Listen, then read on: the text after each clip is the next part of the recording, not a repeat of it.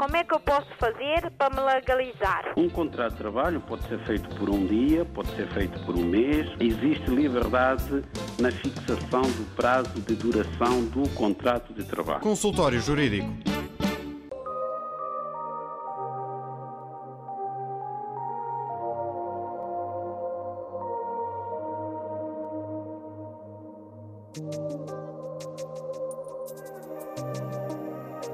Preta Poderosa.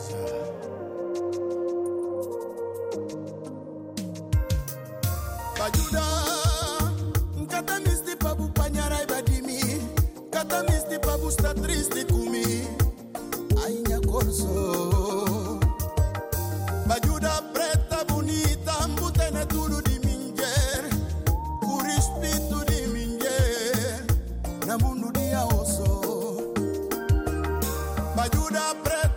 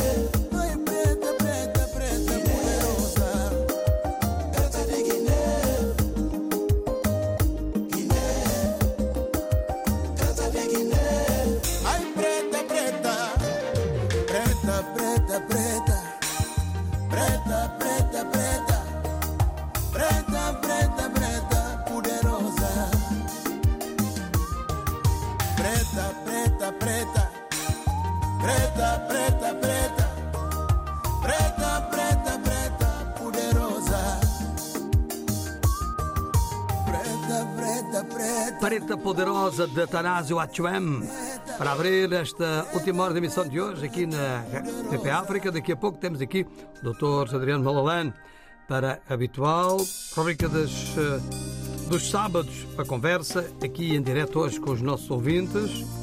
Se quiser participar, pode ir ligando.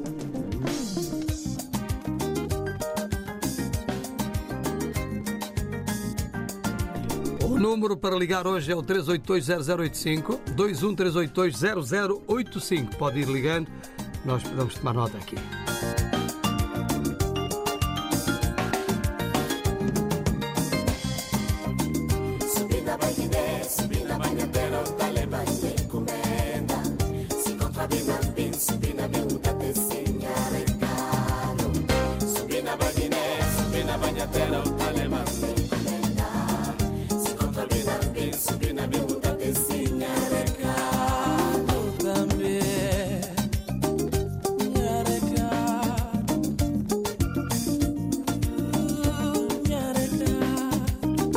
Guiné-Bissau,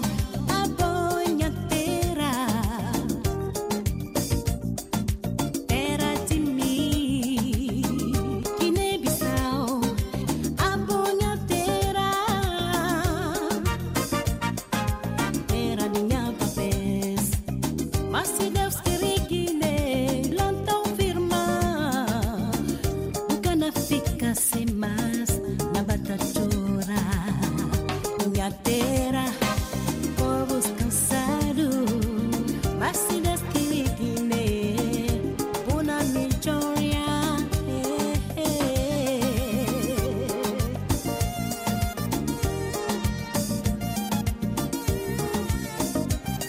Nunca me estive olhando na canseira, nunca me estive olhando.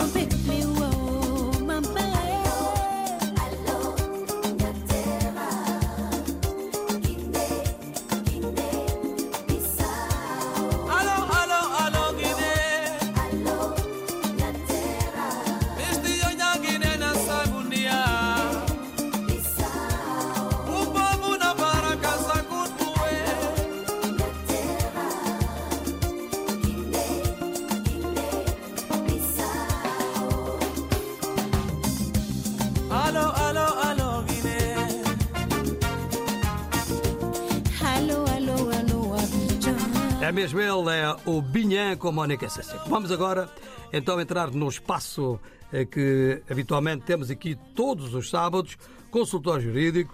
Já tenho aqui comigo o doutor Adriano Maleiane, que saúde, viva, muito boa tarde, doutor. Boa tarde. E hoje vamos aqui abordar alguns temas interessantes e que têm que ver com o processo de eleição dos órgãos das autarquias locais. É um órgão que está regulado pela lei orgânica. E obviamente vamos aqui saber quem é que pode votar e qual é a situação, por exemplo, dos cidadãos de países de língua oficial portuguesa, ter residência legal, enfim, gostava que explicasse um pouco isso aos nossos ouvintes. Viva, boa tarde mais uma vez. Com certeza, vamos tentar dar aqui algumas indicações que julgamos serem importantes, uma vez que se aproximam as eleições autárquicas, não é? Chamadas eleições do poder local, em que serão eleitos os órgãos das autarquias locais, e das juntas de freguesia, Assembleia Municipal, enfim, por aí além. Ora bem, o poder local em Portugal foi estabelecido pela Constituição Democrática, a Constituição de 1976, 2 de abril, entrou em vigor, e esta Constituição já previa o poder local, a possibilidade de haver eleições locais para eleição, portanto, dos respectivos titulares, para os órgãos das autarquias locais. Então, depois que a Constituição foi aprovada e entrou em vigor, foi necessário aprovar uma lei orgânica que iria regulamentar, digamos assim, os princípios constitucionais democráticos que visavam a consagração do poder local. Então, no âmbito, portanto, do estabelecimento do regime jurídico próprio, específico, para os órgãos das autarquias locais, foi necessário definir os poderes, não é, das autarquias locais. Primeiro, a organização.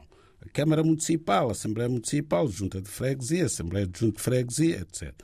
E depois explicar as competências, estabelecer o regime financeiro e também determinar, o que é muito importante, quem é que podia participar deste processo democrático da eleição de titulares para os órgãos das autarquias locais.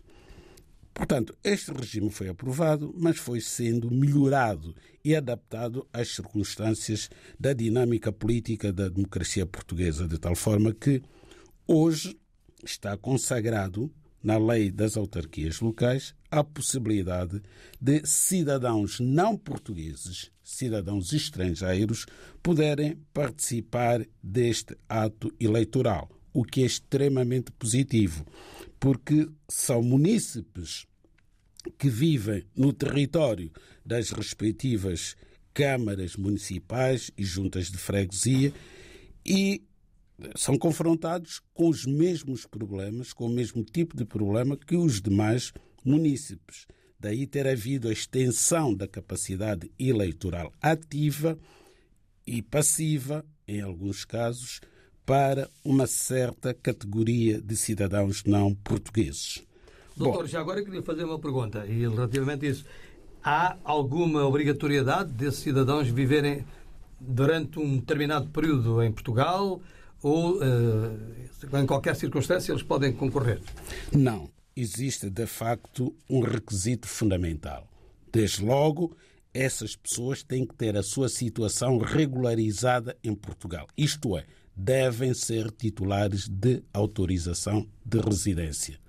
Primeiro aspecto. Segundo aspecto é a duração da sua estadia em Portugal em situação legal. Isto é, não basta terem autorização de residência válida em Portugal, é necessário que estejam a viver há pelo menos 2 anos nesta situação em Portugal. Muito bem. É um dado importante até para quem quiser, enfim, participar nas eleições autárquicas. Naturalmente. Um cidadão português basta ter mais de 18 anos, portanto, ter a maioridade, ter atingido a maioridade, bem como os cidadãos da União Europeia. Também têm esse direito que resulta do facto de os tratados da União Europeia consagrarem esse direito a todos os cidadãos da União nos países onde se encontram a viver. Portanto, aliás, há vários exemplos até disso. Sim, até cidadãos portugueses a concorrer em Itália, na muitos Bélgica, mesmo, em França. Há mais portugueses, aliás, até participar nessas eleições e de origem portuguesa, muitos já vivem lá, alguns até que nasceram. Que nasceram nesses países. Portugal, exatamente. Exato. E vemos, inclusive, nos Estados Unidos, não apenas... Nos Estados Unidos, no Canadá. Muitos cidadãos, olha, guineenses, cabo-verdianos, principalmente cabo-verdianos da zona do Boston, onde há muita gente. Naturalmente. São, de facto, é um exemplo magnífico. Isso é muito importante. Isso mostra que Portugal não é só este retângulo, não é? Nós estamos dispersos por todo o mundo e com cidadãos ativos, participantes, na vida política desses países. Porque é que aqui em Portugal os estrangeiros que foram acolhidos neste país e que fazem parte, digamos assim, da sociedade portuguesa não teriam o mesmo direito? Daí que foi alterada a lei e o poder político em Portugal chegou a essa conclusão e estabeleceu esse direito, desde que haja naturalmente reciprocidade. Isso é bem importante, não é?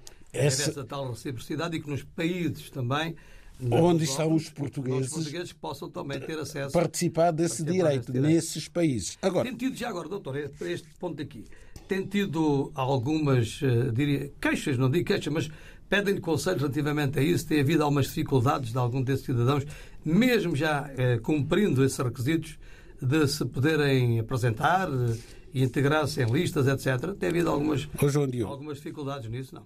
Ô João Diogo, infelizmente devo dizer que as nossas comunidades, estou a falar das comunidades dos países africanos de língua oficial portuguesa, infelizmente parece que ainda não se aperceberam do poder que têm nesta matéria, não é? De poderem exercer este direito que a lei lhes atribui.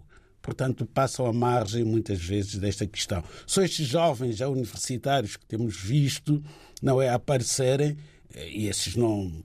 Muitos deles até são portugueses, não é? São portugueses, só que são portugueses de origem africana. Agora, aqueles cidadãos da lusofonia vindos dos seus países aqui... Imigrantes, chamados imigrantes, exato. Eu não gosto muito desse termo. Não é uma palavra que seja, mas agora aqui para distinguir... Sim, imigrantes. Sim. Exato, e que não têm nacionalidade portuguesa. Exato. Muitas vezes não têm conhecimento, é falta de conhecimento, tem que haver aqui também uma divulgação destas matérias que podem exercer o seu direito de voto nas eleições autárquicas, porque estão legais em Portugal há muitos anos, portanto é só... E nas eleições autárquicas há mais possibilidade de fazer essa tal cidadania, participar, porque estão nos locais onde moram, trabalham... E mais tarde, eventualmente, chegarem à Assembleia da República... Sim, chegar... sim, aliás, fazer uma carreira política. Vamos ver, uma carreira política. Vamos ver aqui em Portugal, por exemplo, falando do Dr. Jorge Sampaio, não é? Que não podíamos não destacar neste... Infelizmente, exato, nos deixou. Foi presidente da Câmara de Lisboa e chegou a presidente da República. O atual primeiro-ministro foi presidente da Câmara de Lisboa.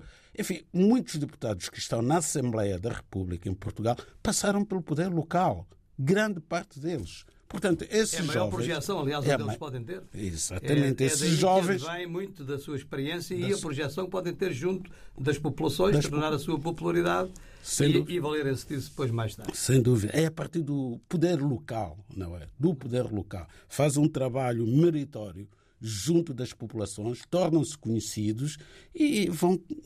ascendendo, digamos assim, na sua carreira política. E quem sabe, um dia temos um presidente negro em Portugal, não é? Há 20, 30 anos, se alguém dissesse isso em relação aos Estados Unidos... Epá, ninguém acreditava. Exatamente. Porque não? Tem feito cada vez mais. Exato, porque não? Até para combater certas ideias, não é? Sim. Que infelizmente vão crescendo na Europa, nos Estados Unidos e vão chegando a Portugal também, não é? Sim.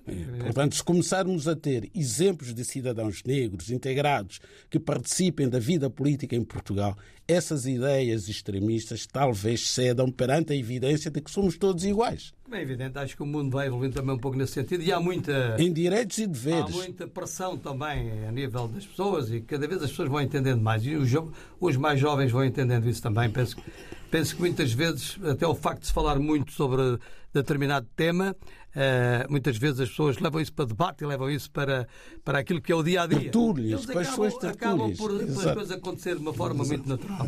Muito natural, é verdade. Tal e qual. Bom, então, já foi explicado aqui, não é, que podem participar nestas eleições, votarem e serem eleitos, não é, os cidadãos que residem em Portugal há pelo menos 2 anos. Ora, infelizmente, só temos 2 países de língua oficial, lusófonos de língua oficial portuguesa, cujos cidadãos têm esse poder em Portugal, que são os cidadãos do Brasil e de Cabo Verde. Agora, os nossos ouvintes irão colocar logo de imediato esta questão. E por que não os outros cidadãos da Guiné, nomeadamente Cabo Verde, São Tomé e Príncipe, Angola e Moçambique? O problema não é de Portugal. O problema é desses países. Alguns não têm eleições autárquicas. Logo, não tendo eleições autárquicas, não tendo poder local, não podem conceder esse poder aos cidadãos portugueses, porque eles próprios não têm. Não pode haver reciprocidade. Mas há países de língua oficial portuguesa, que já tem o poder local consagrado, já tiveram vários atos eleitorais e tem uma comunidade portuguesa influente nesses países que poderiam participar desse processo. Mas não aprovaram ainda, talvez, a legislação competente para a reciprocidade. A necessária reciprocidade. Portugal também... Não, Portugal tem isto em aberto, à espera. Portugal já fez... Quando houver esse... Fez a sua parte, exatamente. No dia em que e países como Moçambique, Guiné, Cabo Verde, São Tomé, São Tomé e Príncipe e Angola, exatamente, concederem esse direito aos cidadãos portugueses que residem nesses países, os angolanos, guineenses, santomenses e moçambicanos que residem em Portugal automaticamente adquirem também esse direito, essa capacidade eleitoral ativa e passiva, isto é, podem eleger e podem ser eleitos.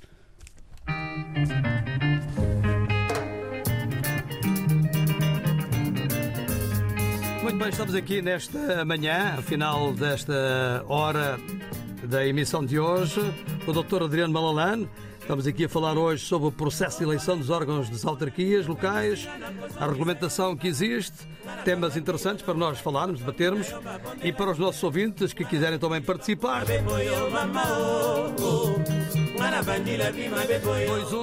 213820075 213820075. Se quiserem participar, basta ligar. Nós, obviamente, teremos todo o gosto em colocar essas questões ao Dr. Adriano Maleiane.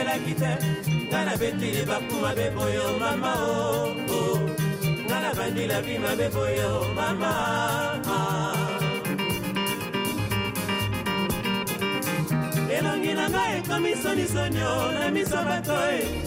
Bebo na ngai kami nekotuta onasuo. Kombo na ngai kama buku pambana na ngai batanga kako. Kombo nyoso kusaraka, bani nyora ngamo roko. Ngana beti bakuma beboyo mama o. Ngana bandila bima beboyo mama.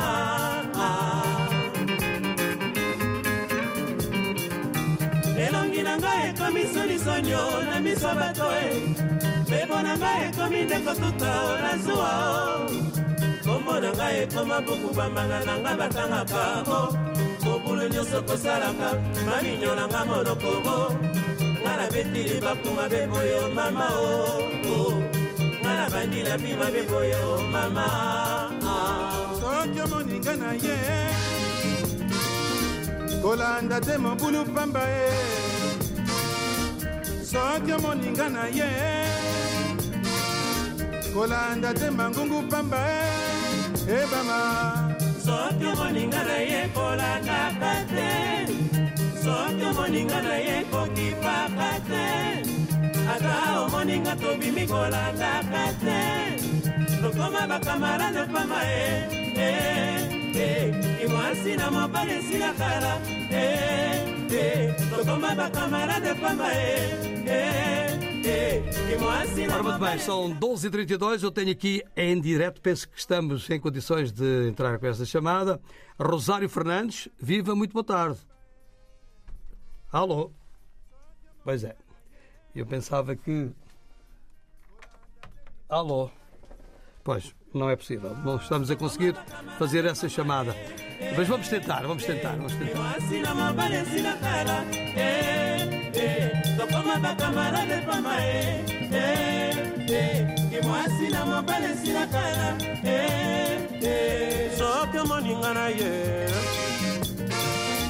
Kolenga lenga pambate.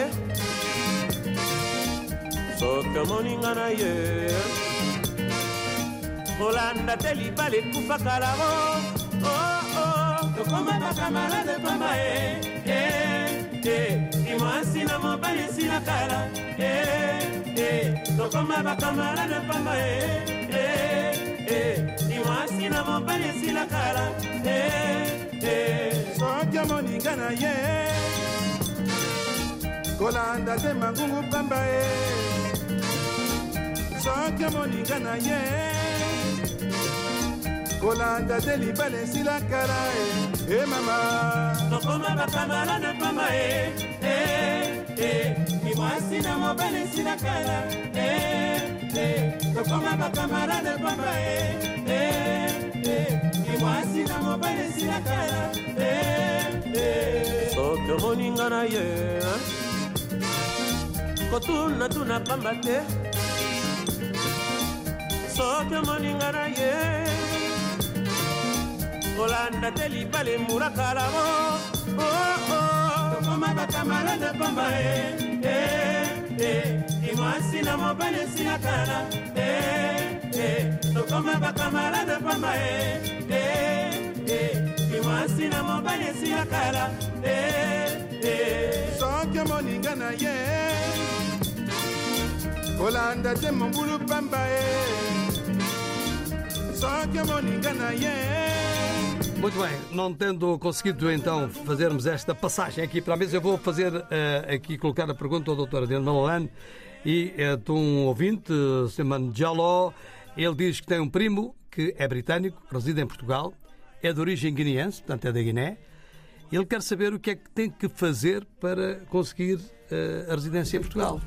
Pois, temos aqui, portanto, um cidadão britânico. É verdade que a sua origem é a Guiné-Bissau, mas para o que releva para esta pergunta é a nacionalidade deste cidadão. Ele é britânico. Sendo cidadão britânico, tem o direito de residência em Portugal. Já não por o Reino Unido pertencer à União Europeia, que já não pertence, portanto não será por essa via de ser cidadão comunitário, porque o seu país, que é o Reino Unido, já não faz parte da União Europeia, já saiu, mas continua a ter direito de residência no âmbito... Esse problema da questão do Brexit, Brexit vai complicar aqui um pouco as questões ou não, doutor? Não complica. Ainda tem um tempo para que se organizem as coisas. Não? Sim, não vai complicar, pelo menos aos britânicos que estão em Portugal. Não traz a mais pequena dificuldade. O processo continua a ser o mesmo, porque antes do Brexit, os cidadãos britânicos tinham esta possibilidade que têm os cidadãos europeus, franceses, nomeadamente italianos, alemães, de chegarem a Portugal e residirem legalmente. São obrigados, tanto uns como outros, a ir à Câmara Municipal, aí está o poder local, a ir à Câmara Municipal da sua área de residência e requerer um documento próprio do cidadão comunitário. E neste caso do cidadão britânico, porque no âmbito dos acordos que foram celebrados entre a União Europeia e as autoridades do Reino Unido, foi salvaguardado o direito de residência dos cidadãos britânicos nos países comunitários e dos cidadãos da União Europeia no Reino Unido. Diremos que por isso não houve alteração nenhuma na lei. Não houve alteração na lei, mas mantém os mesmos direitos que tinham. Exato. Foi muito discutida esta questão entre o Reino Unido e a União Europeia. Foi das questões mais difíceis, tal como a questão das pescas, mas depois chegou-se a um acordo de última hora que consagrou essa possibilidade dos cidadãos britânicos continuarem a residir em Portugal, tendo apenas que se dirigirem à Câmara Municipal da sua área de residência para obterem um documento de residência. Não é no CEF. Doutor, e para obter a naturalização portuguesa? Um cidadão britânico tem que residir como... Residindo cá, ele já tem a residência... Sim, passados 5 anos. Tem que passar... Com residência, aí está a importância de ir à Câmara Municipal obter aquele documento. Exato, esse tal documento é importante. É imprescindível. Mas isto é importante também. Mais 5 anos, então, para. Sim, depois, até para os não britânicos. Pois. Só que, dada a facilidade que há de um francês chegar aqui, um italiano viver, no seu subconsciente, digamos assim, julga que não está obrigado a ter um documento de residência português. Tem de ter na mesma. Exatamente. E é muito fácil de obter. Basta levar o contrato de arrendamento, a escritura da compra do imóvel, só para provar a residência. Está cá a morar. Está cá a morar, indica a sua residência, ou vai à junta de freguesia da área de residência, é-lhe passado uma declaração da junta de freguesia, comprovativa de que reside naquele local, vai à Câmara Municipal e sai com o documento no próprio dia. Isso é ótimo. E depois 5 anos para conseguir a tal... naturaliza-se. Se assim o entender. Claro. Muito bem. Estamos aqui esclarecidos também sobre este ponto. É sempre importante todos os pormenores sobre este tema e, apesar de tudo, há alguma facilidade também nessas questões de obter a residência e a naturalidade. Obviamente, desde que as pessoas estejam corretamente inscritas, com toda a documentação em ordem, é fácil depois fazer.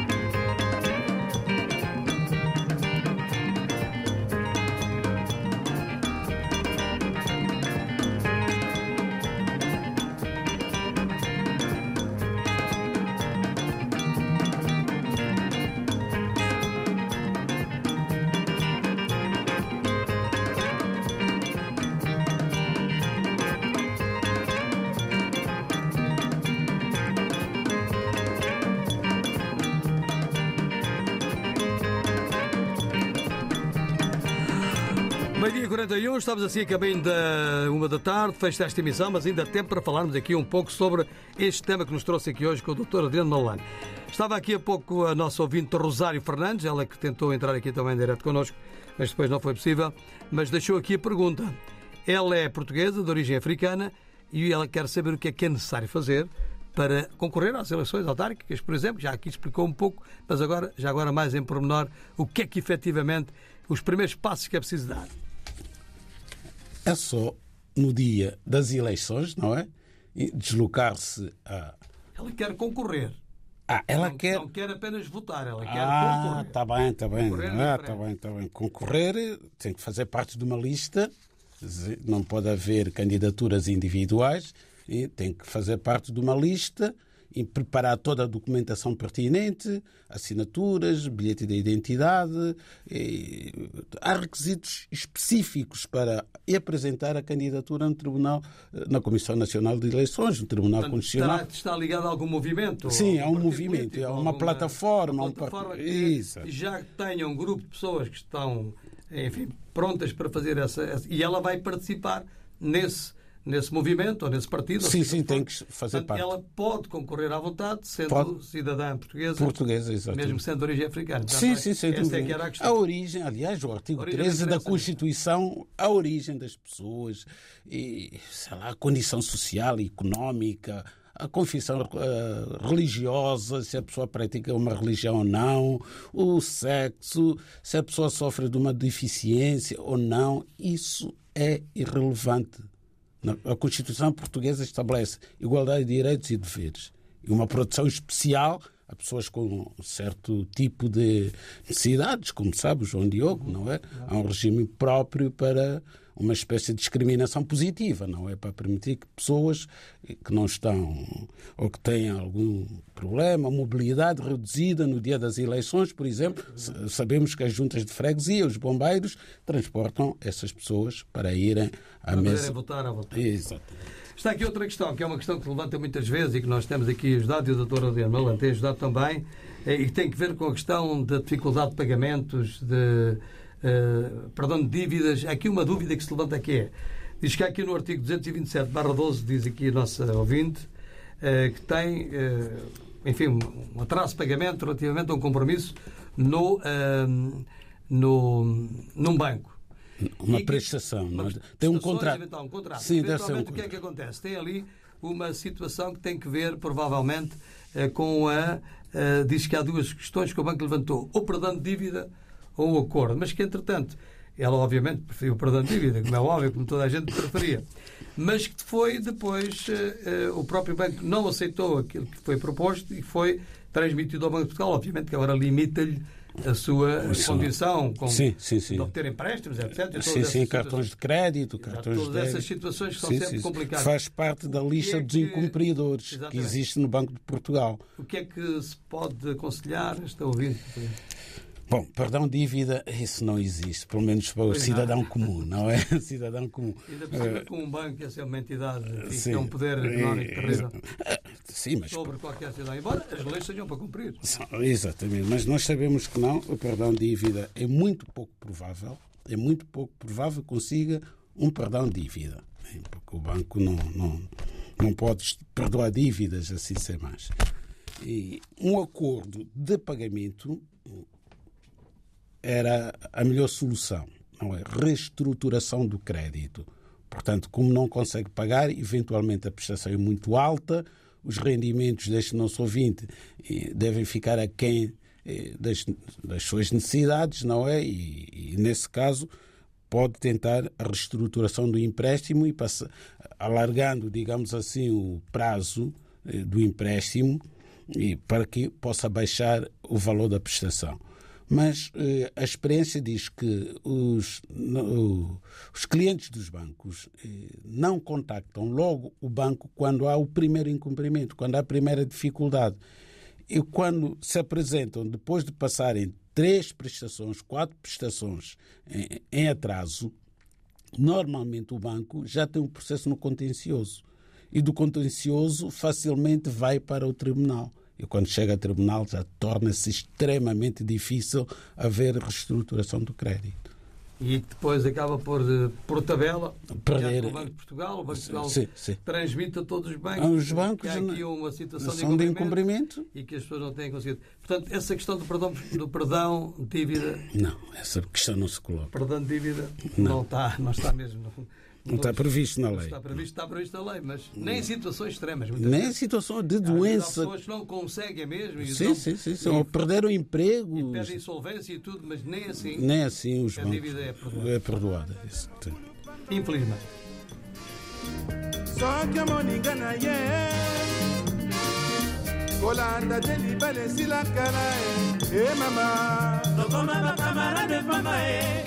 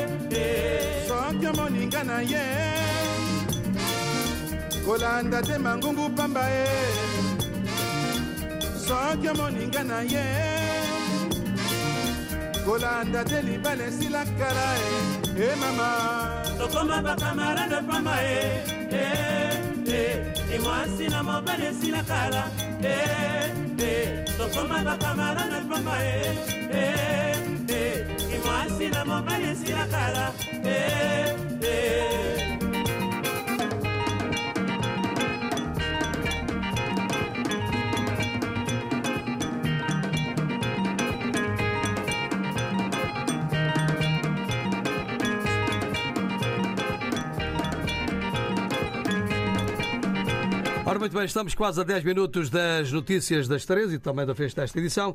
Doutor, temos aqui ainda um ouvinte que pede, é a Vera Spencer. Ela pergunta aqui, que vive em Portugal há 13 anos e já possui a nacionalidade portuguesa.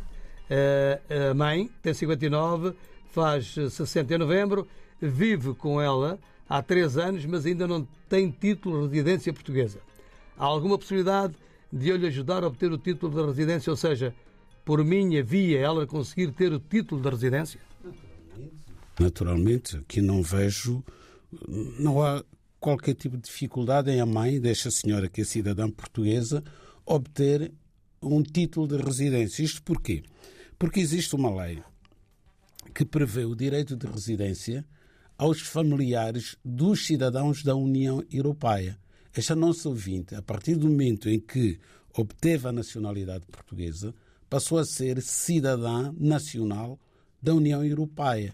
Então, os seus familiares diretos, designadamente a mãe, com quem vive, têm direito a um título de residência de 5 anos, ainda por cima. Chama-se residência comunitária.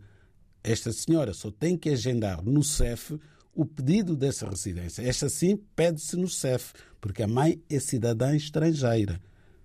Então agenda um pedido de autorização de residência para a sua mãe.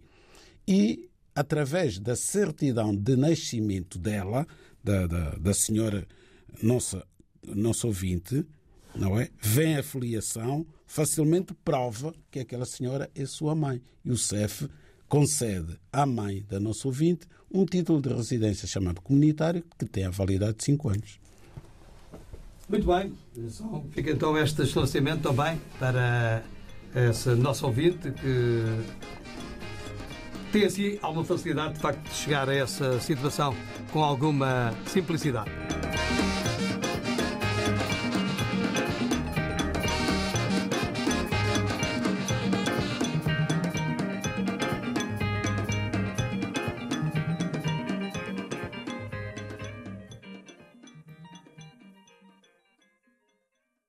Bom, estamos quase no final desta nossa emissão de hoje. Tinha dito há pouco que o Dr. Adriano Maleiane está aqui também para explicar algumas dessas situações que vocês normalmente colocam.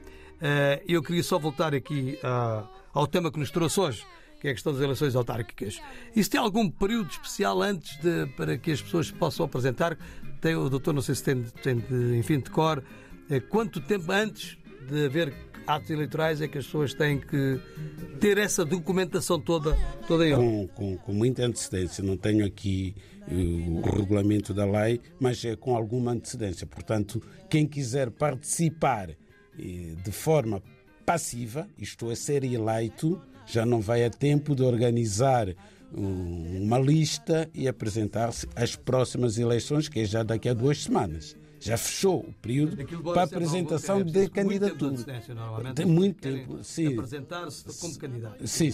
Para aí uns 4, 5 meses de antecedência, que é para permitir ao Tribunal Constitucional analisar a documentação necessária. Aqui a questão é só uma questão de analisar a documentação. Não tem nada a ver com o estatuto da pessoa. Não, é uma questão meramente burocrática. É uma questão burocrática, administrativa. E alguns nomes que são... enfim, não é rejeitados, mas pelo menos a Comissão Eleitoral pede elementos que possam confirmar depois. Exatamente, porque tem que ter uma denominação, não pode haver confundibilidade entre partidos, por exemplo, e outro tipo de organizações que as pessoas, ou movimentos. Portanto, o Tribunal faz esse trabalho prévio para ver se os requisitos administrativos estão reunidos, porque é um direito político, portanto, não pode ser cerceado de forma alguma.